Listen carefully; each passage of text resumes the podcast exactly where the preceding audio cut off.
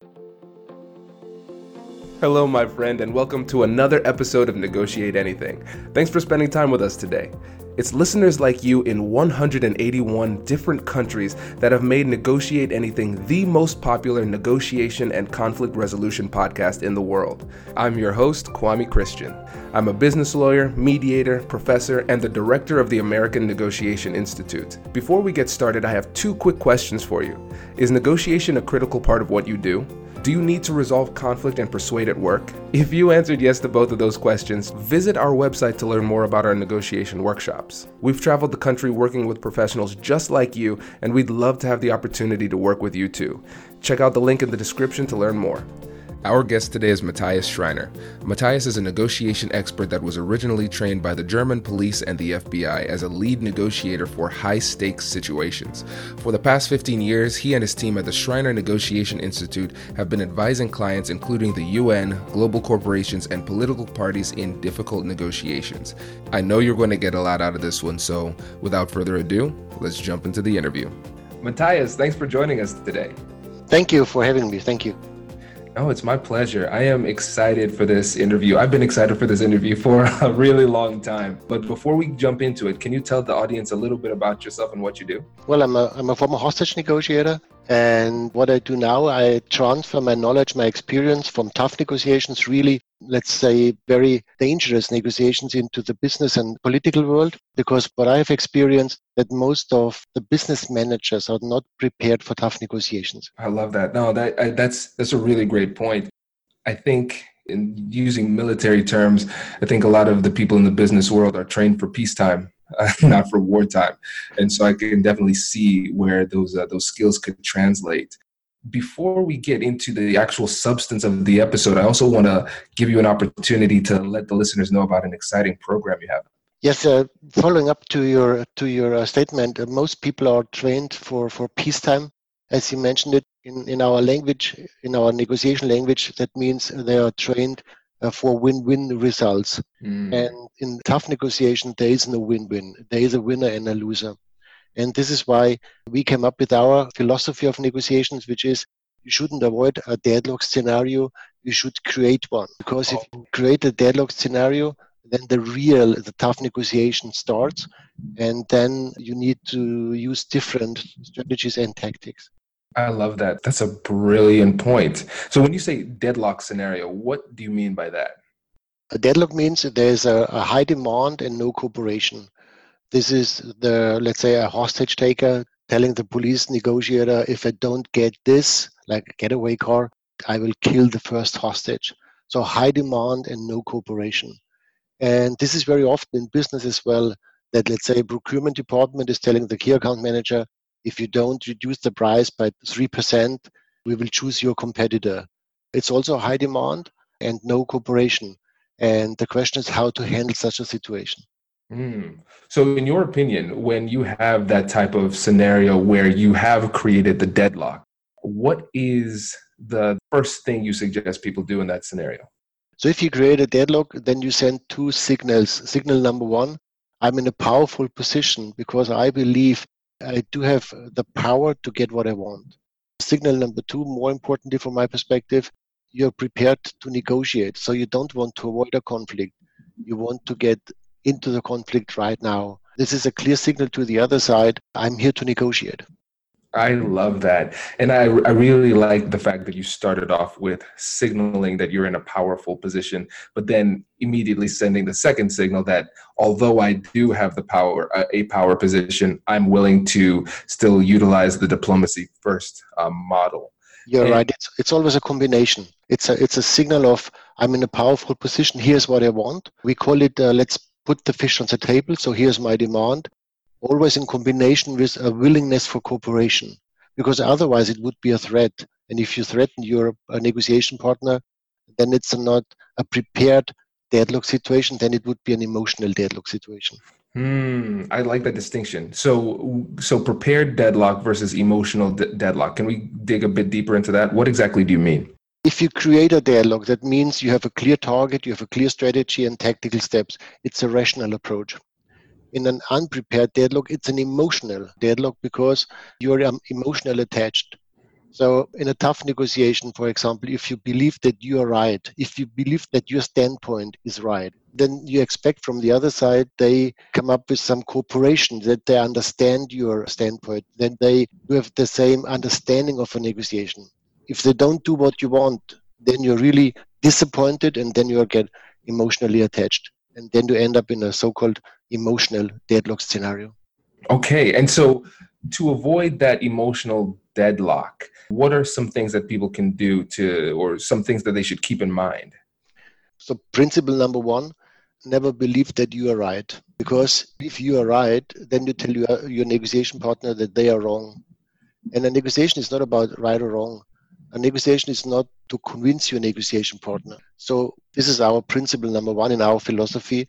We never negotiate against someone, we negotiate to achieve an agreement we always try to find a solution which is not convincing a negotiation partner. And this is a completely different approach. I love that. That's brilliant. And what's interesting is that although one of the, the first signal that you send is one of power, it is tempered by humility and respect because you have to have a significant amount of humility to go into a conversation, um, not believing that you're right with that level of openness, right? Exactly, exactly. It's exactly what you said.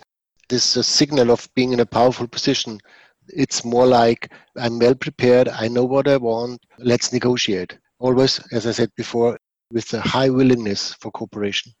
Right. Now let's move on to that second signal. So we talked about sending the signal that you're in a powerful position, and then the second signal, which is showing that you're prepared to negotiate. Let's say we are dealing with somebody who is emotionally uh, triggered. They personality wise, they have a high level of emotionality. What are some things that we can do to temper our approach to make sure that, or at least decrease the likelihood that they'll interpret what we're doing as a threat? Well, as a police negotiator, you learn two very important tactics. Number one, always talk about common interests, never talk about the conflict. So say, okay, we are we are in the same situation. We do have the same target. We have the responsibility to find a solution. So talk about common interests. And number two, it's not about being right or wrong. So you, you would never say you are wrong, you're not allowed to do it. It's always from my perspective, based on my experience. So it's always about your perspective, not about your position. I love it. That's brilliant. That is brilliant. Um, one thing that I've noticed when I've traveled doing these these workshops, especially on the procurement side, there's situations where people are single sourced, so they only have one supplier for this specific need, and it's a critical supplier, so they can't simply do without the thing in question. And so at times uh, they've had the experience where the supplier makes a unilateral demand and says, "Listen, I need you to agree to a price increase, or we're going to stop shipment." And so the procurement folks feel as though they don't have the power. So circling back to the first signal that you send to show that you're in a powerful position, where would they find that power? Well, if someone is negotiating with you, then you know they need something. Otherwise, they won't negotiate. So if a single source is telling you we we don't need you, we we will choose your competitor, something is wrong because if they could choose your competitor, they wouldn't negotiate with you. So if someone is, is starting a negotiation, then then you know they need you. If they start with high demand and no cooperation, this is what we teach them. it's a clear signal. I'm in a powerful position and they have the willingness to, to negotiate. So if they start with high demands, then you have to start with your demand. By saying, okay, thank you so much for expressing your your demands. From our perspective, it would be important to double the volume, for example, and then you are at the starting point of a negotiation. Okay, so the the response isn't to respond in fear and kind of give into that threat. It's to find your powerful position and then respond in kind in, in a way, right? Exactly. If you give in or if you so what most people do, most people try to avoid this this conflict. Yeah? They try to offer a compromise. They try to give in. They try to postpone a decision, or worst case, they try to escalate within the company like I can't decide it by myself. I need to involve my top management. This is the wrong signal because it's a signal I'm in a in, in a very weak position and I'm not ready to negotiate. You have to do exactly the other way around by saying, okay, thank you for expressing your demand. Uh, and here's what I want. Let's let's get started. Does your company invest in professional development training? If you believe that your team would benefit from a negotiation workshop, all you need to do is go to our website, fill out the workshop request form, and then we'll set up a time to chat. These workshops are completely customizable and we've done them all around the country. Negotiation and conflict resolution skills are beneficial across all professions, but they're especially useful in procurement, purchasing, sales, sourcing, and contract management. Our calendar is filling up quickly, and we even have some workshops scheduled for next year. If you think you might want one, I'd suggest reaching out soon so you don't miss out. Check out the link in the description to learn more. And now, back to the show. I love this. And so, this is how you would handle the beginning of the negotiation when it's a difficult situation. First, you would create that deadlock and then send those two signals one, that you're in a powerful position, two, that you're prepared to negotiate. What would you say is the next step? Where, where what happens in the middle game? In the middle game, it's it's about moving. There's the so-called principle of reciprocity. It's give and take. That means if the other party is moving a little bit, then you have to move as well. So if they offer, say, to focus on a three-year instead of a two-year contract, then you have to say thank you. We both parties are focusing a long-term agreement. Could we, in addition, ask for? And then you come up with your demand. So it's if the ball is rolling, you need to keep to keep the ball rolling. You have to always be in this willingness for cooperation. That mm-hmm. means you always have to come up with a new demand. And this is why we, in our philosophy, we never prepare arguments for negotiation. We always prepare demands. If they start to, so if a negotiation partner, if they start to move, then you have to move as well with the demand, not with an argument, which is completely different you know, as a police negotiator, you, you, you start almost every negotiation in a deadlock. Because if you arrive as a police negotiator, the deadlock is already there. Like a hostage taker, if you don't do this, or someone is committing suicide, if I don't can see my wife, I will jump. So it's always a deadlock. So as a for a police negotiator, it's a standard situation. Mm. For business negotiators, it's they are not used to it. They, they have no idea what to do. This is why we created this community with this former hostage negotiator with a lot of, or from military or from sports. And we came up with this negotiation conference, which we offer in, in Europe since almost 15 years. And this year, we will offer it the first time in, in New York City with former hostage negotiators like Jack Cambria. He's amazing. He is, from my perspective, the most experienced negotiator in, in America uh, with Scott, for example. So we have a lot of brilliant speakers. And uh, November 15th in New York in the Park Hyatt, we will start with this negotiation conference. It will be an amazing experience. I'm excited. This is going to be great. Um, and yeah, for, for the listeners out there, make sure you check out the link in the description because that would be a great opportunity to learn from a, a wide variety of experts in the field and, and network at a high level too. Exactly. You know, these are C-level guys like CEO, CFO, CEO. They don't want to join a, a regular seminar. They don't want to read book or uh, they want to talk to experienced negotiators who have done this before, like hostage negotiators, and they can learn a lot from this community. Right. That's great. That is great. And um, one thing I wanted to to get into as well, uh, because I think this was a brilliant point, is the distinction between an argument and a demand. What is that distinction in your eyes? Well, an argument means I'm right. So if I say my product is better than the product from my, my competitor, is telling you I am right and you didn't see it. So I have to convince you that my product is better. If I say I want a three-year contract instead of a two-year contract, it's a demand. And with an argument, you can't negotiate because you have to accept it or not. It's just take it or leave it. It's not. It's not a negotiation with a demand, I'm prepared to negotiate. So if I say, uh, what about a three-year contract? Then we offer you the, or I show you my willingness to negotiate. Yeah? And this is why it's so important. And this is, from my perspective, one of the biggest mistakes in business. Most business negotiators, uh, like in sales, key account managers, they are prepared to come up with an argument that they are prepared to convince the negotiation partner, which is definitely wrong. A negotiation is not about convincing your partner. It's about reaching an agreement. And this is why you need demands and not, not, not arguments. That's brilliant. I think that's a brilliant distinction. And I can see why it's so important to take the time before these conversations to prepare thoroughly and understand the way that you're going to approach it because especially as humans we have that tendency to get emotional when the stakes are high especially if we, we haven't been we're not familiar with this level of tension in a conversation. That emotionality will lead us to frame what we're saying in terms of arguments. It takes experience to frame it uh, frame it in terms of demands because it's not the natural human tendency. You're right you know you don't learn it in school or at university. You don't learn to formulate new demands and to negotiate. And as you said, if, if you're emotionally attached, if you believe you are right, then you try so hard to convince a negotiation partner that they have to understand that you're right. And that's a deadlock. Mm-hmm. Exactly.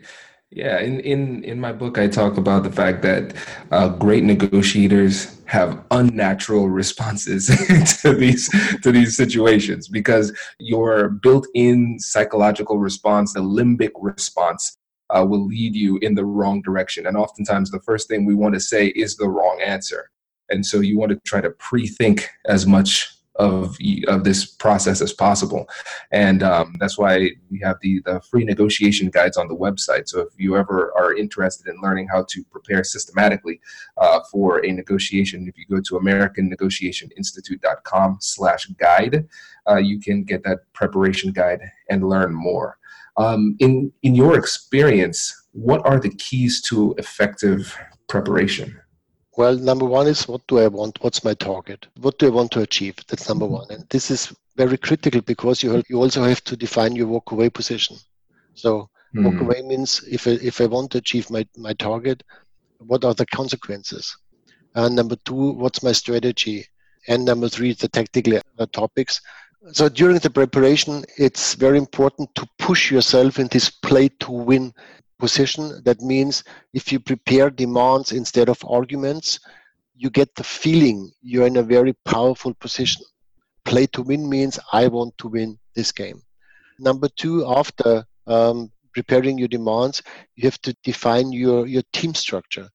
Because what we see very often in corporate, the corporate setup, that teams are not well prepared, that there is no game plan for a deadlock scenario. So what we suggest is to use the we call it the FBI principle. You talk to Chris Voss or Gary Noesner to these guys. They always negotiate in a team.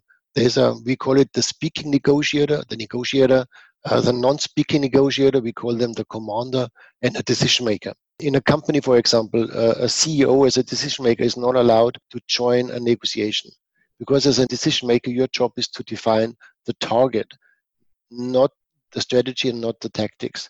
You only have to say, dear team, this is what we want. Go for it. Then you have the commander. As a commander, you're responsible for the big picture.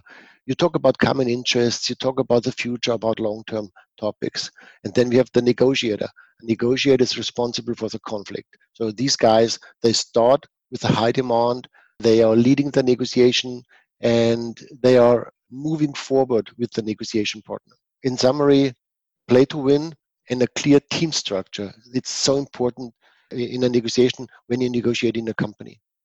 That's a brilliant example. And, and I really appreciate what you're talking about with the FBI model. And I remember in Chris Voss's book, Never Split the Difference, he said that the best negotiators are the ones who are able to um, get the other side to believe that they have very little power in terms of authority where it comes to decision making power so they can go to somebody else, kind of abdicate that responsibility strategically so they're not committing at the wrong time during the negotiation. Is that kind of what you're talking about? One of the benefits with that structure? Exactly. So you, you show the other party that you're responsible for the negotiation. However, you are not responsible for the final decision, which is completely different. Uh, so as a negotiator, you have to make sure that you show your negotiation partner you are the right guy to get this done. So you have the full power to negotiate. Mm-hmm. Um, and there is there's a decision making process behind you and it's so important especially in, in, in the corporate community never say a name always say or always focus on a process so you shouldn't say mr miller is responsible for this negotiation you should say our internal buying center So always you have to come up with a process, not with an individual. This is great. And I'm seeing a few benefits. Now, tell me if I'm on the right track or not. Uh, because we have the, the ability to uh, put the decision making power in the hands of somebody else making it a more of a nebulous target makes it difficult for them to circumvent you and find the person and, and uh, negotiate around you. And then the other thing is, since it's uh, again a an ill-defined target from their perspective, from the outside looking in, you're not making anybody within your organization look bad, but it also sets the person up who is the negotiator or the commander at the negotiation table to use the common enemy approach to establish rapport. Oh, I wish I could do that, but the the center that makes the decision uh, within our, our decision making process said no. I wish I could do that. So it's almost commiserating with the person on the other side. Exactly, you got it.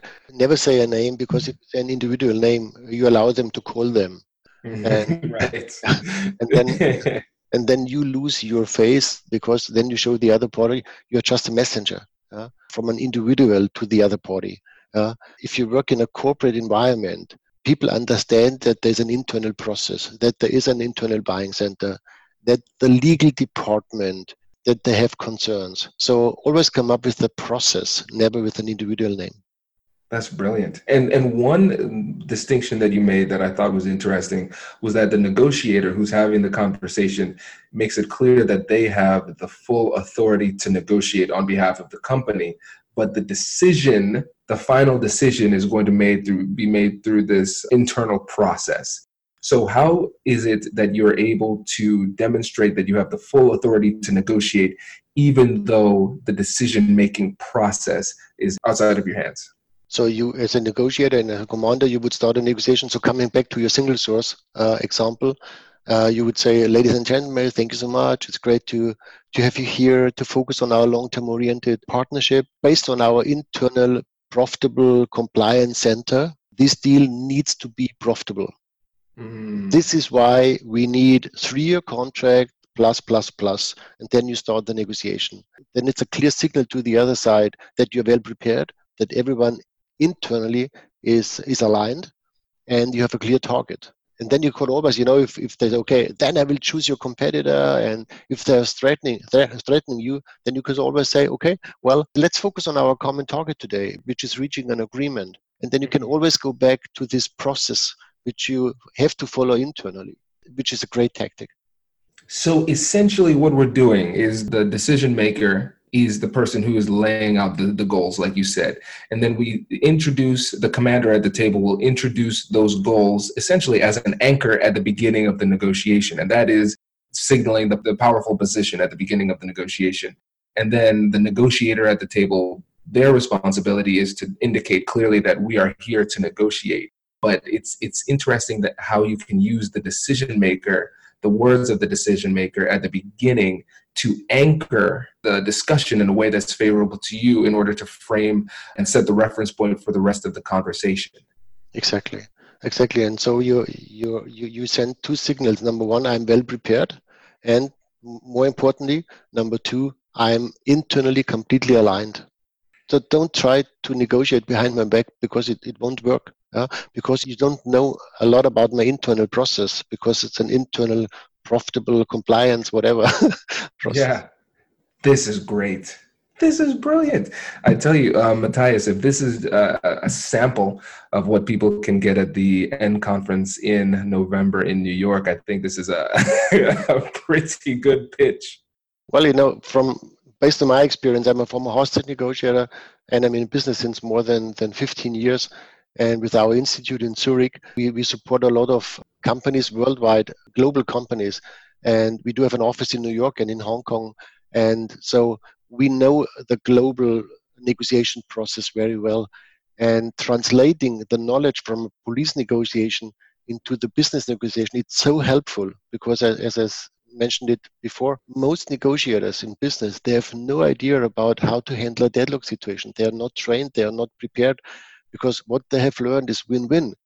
Yeah? And win-win is great. It's great. It's fantastic if both parties have the willingness to reach an, an, a win-win agreement. If one party don't believe in win-win, if they think, okay, this is what I want, uh, like a single source, uh, mm-hmm. then you have to change your strategy. Absolutely. And I think that's a critical thing that people need to recognize.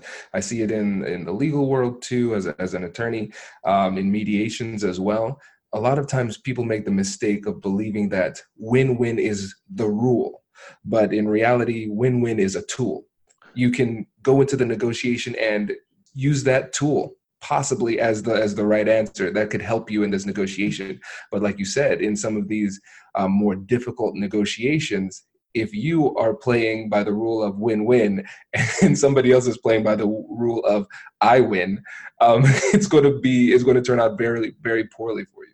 Yes, exactly, and, and I agree completely. So win-win from our perspective is for the 95% of your business negotiations because mostly you trust your negotiation partner, you try to achieve win-win for, for a long term.